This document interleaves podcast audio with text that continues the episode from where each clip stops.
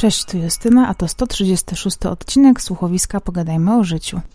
Wiem, że spodziewacie się dzisiaj odcinka o tym, co nas najbardziej denerwuje w social mediach i w internecie, ale pojawiło się kilka nowych odpowiedzi po tym, jak nagrałam już odcinek i postanowiłam po prostu je do niego dorzucić, więc zajmie mi to chwilkę. Ale nie bójcie się, bo w tym tygodniu trochę obrodzi y, odcinkami, szczególnie mm, na słuchowisku. Też będzie nowy odcinek piątego dla wszystkich fanów y, kryminałów. A dzisiaj taka luźna pogadanka. Chyba takie bardzo lubicie. Mm, wrzuciłam dzisiaj na Instastory. Bardzo Was zachęcam do tego, żebyście obejrzeli to Instastory, bo wtedy będziecie znali kontekst y, dzisiejszego odcinka mocno Was zachęcam, więc jeżeli jeszcze nie widzieliście story na Instagramie justynamazur.pl, mm, to obejrzyjcie, znaczy zróbcie pauzę, obejrzyjcie i dopiero tutaj wróćcie. E, mowa jest oczywiście o odcinku bardzo starego odcinka, równie starego show, jakim było na każdy temat. Mm, był to show dla wszystkich tych, którzy nie kojarzą albo nie wiedzą, albo są za młodzi, żeby pamiętać, to był to taki pierwszy polski talk show na Polsacie, który jest głównie kojarzony z Mariuszem Szczygłem, dlatego że on był prowadzącym y, ten program najdłużej, natomiast nie był ani pierwszym prowadzącym, ani ostatnim. Pierwszym był Andrzej Wojciechowski. On nawet chyba miał coś wspólnego z Radiem Z. Był generalnie bardzo znanym i takim y, szanowanym dziennikarzem. I on zamarzył sobie z reżyserem tego programu taki właśnie talk show w Polsce, który miał na początku lat 90., bo to mówimy o roku 93, yy,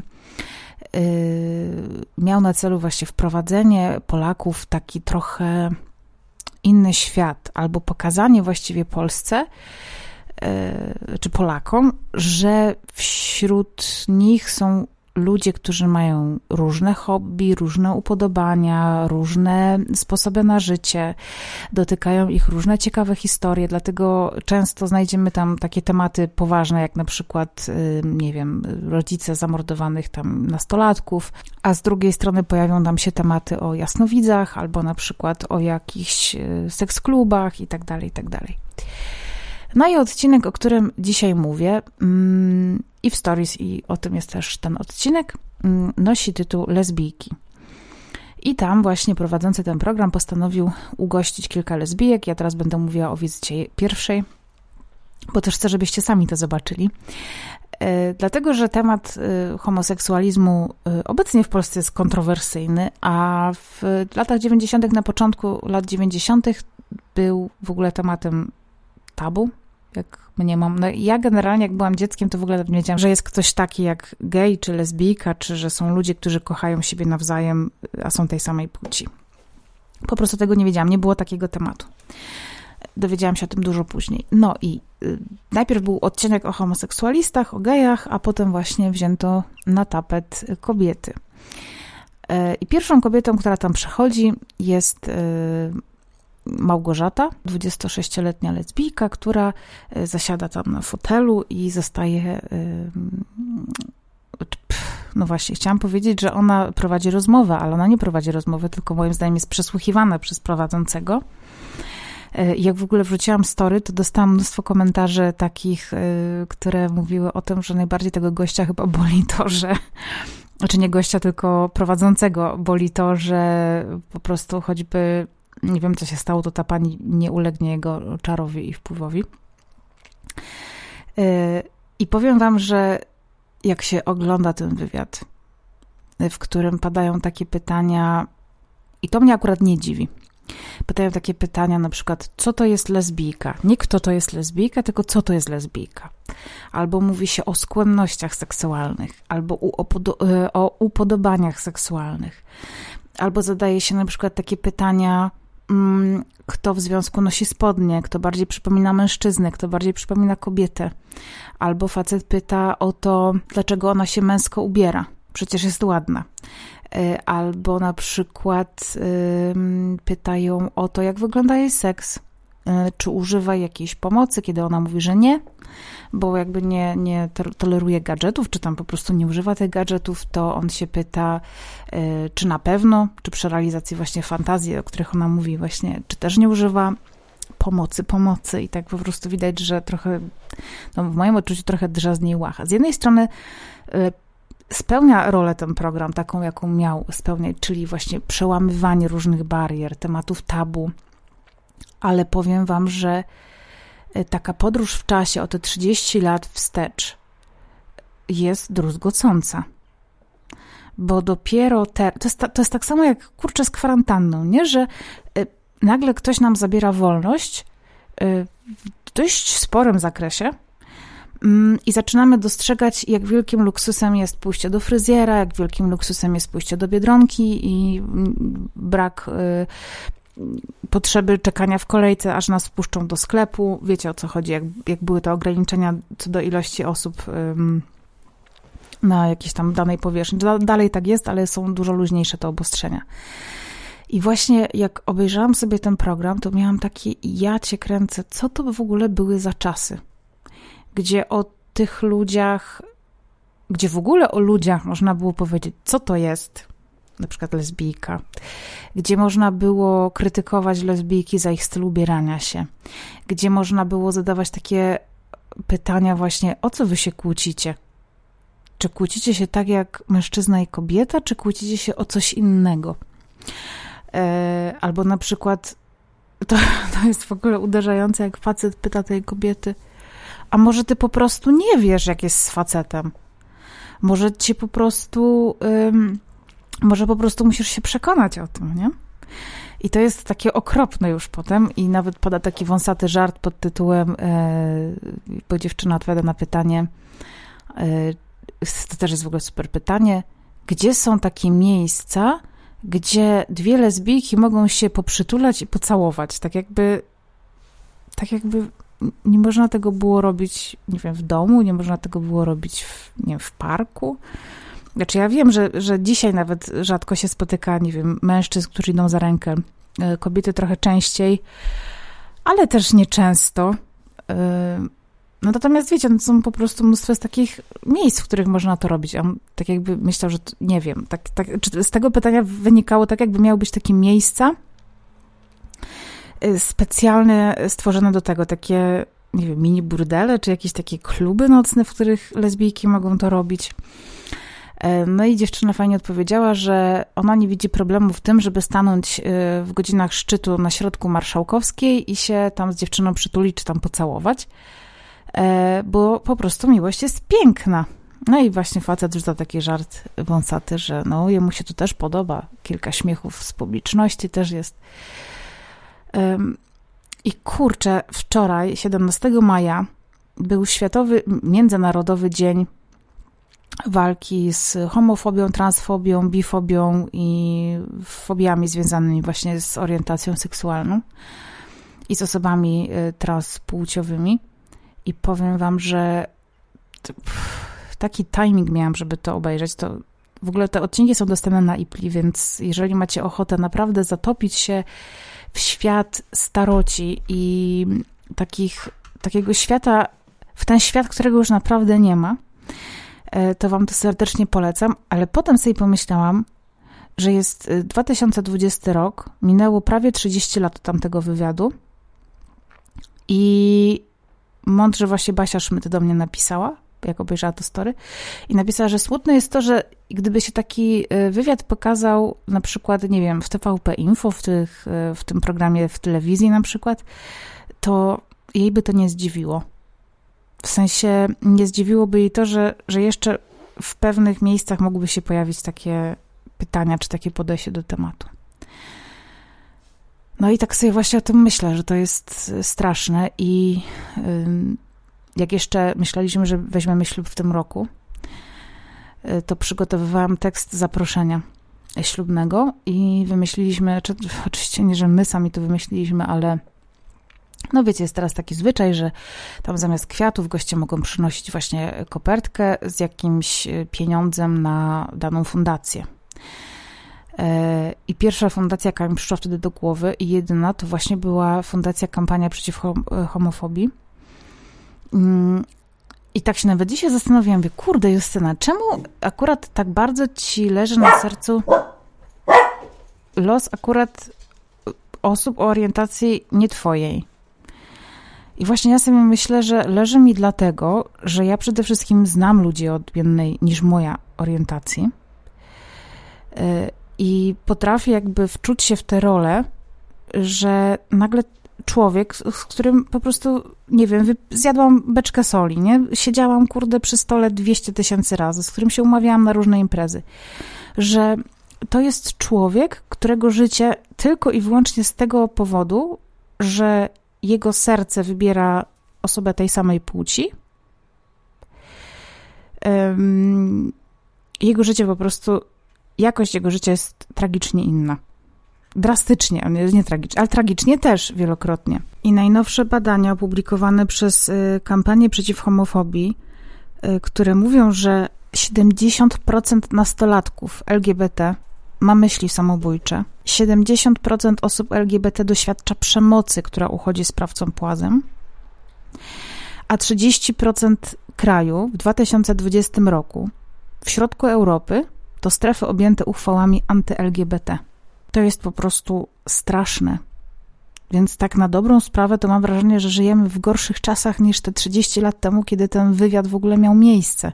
Nie mam teraz też takiej ambicji, żeby polemizować z kimkolwiek, kto po prostu jakby, nie wiem, nie rozumie, nie wie yy, i pewnie dlatego nie akceptuje yy, cudzych orientacji seksualnych ale pff, czy my się pakujemy każdemu człowiekowi na świecie do łóżka i pytamy się go, go co on lubi w łóżku robić i przez ten pryzmat y, patrzymy na, na tę osobę?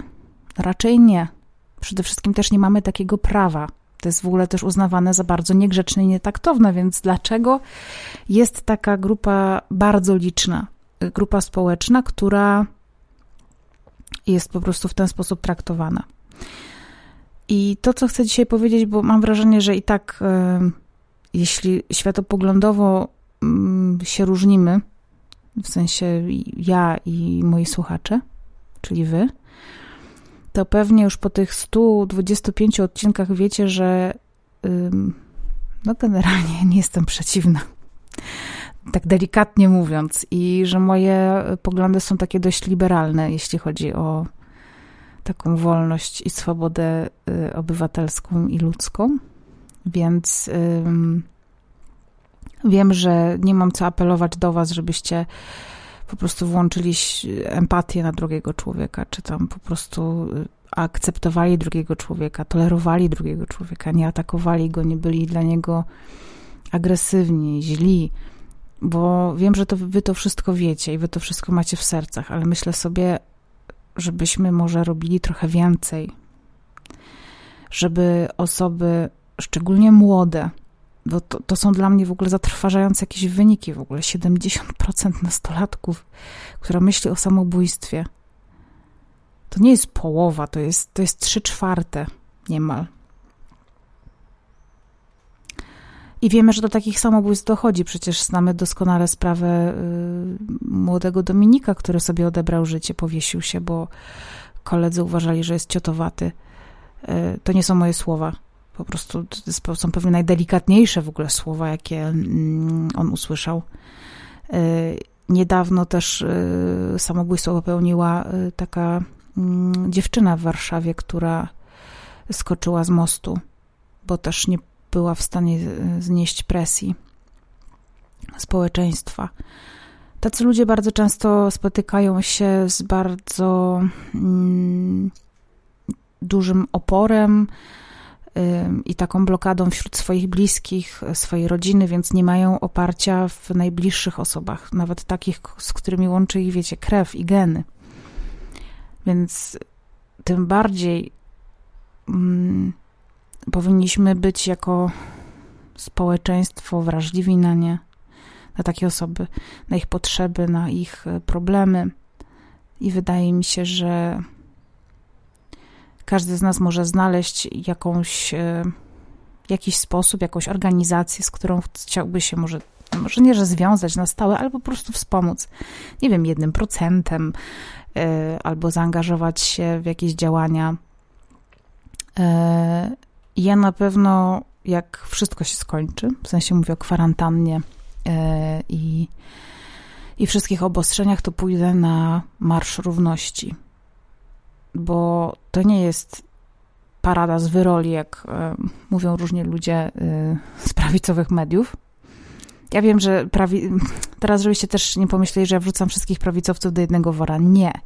Ale wiecie, jakie portale mi chodzi.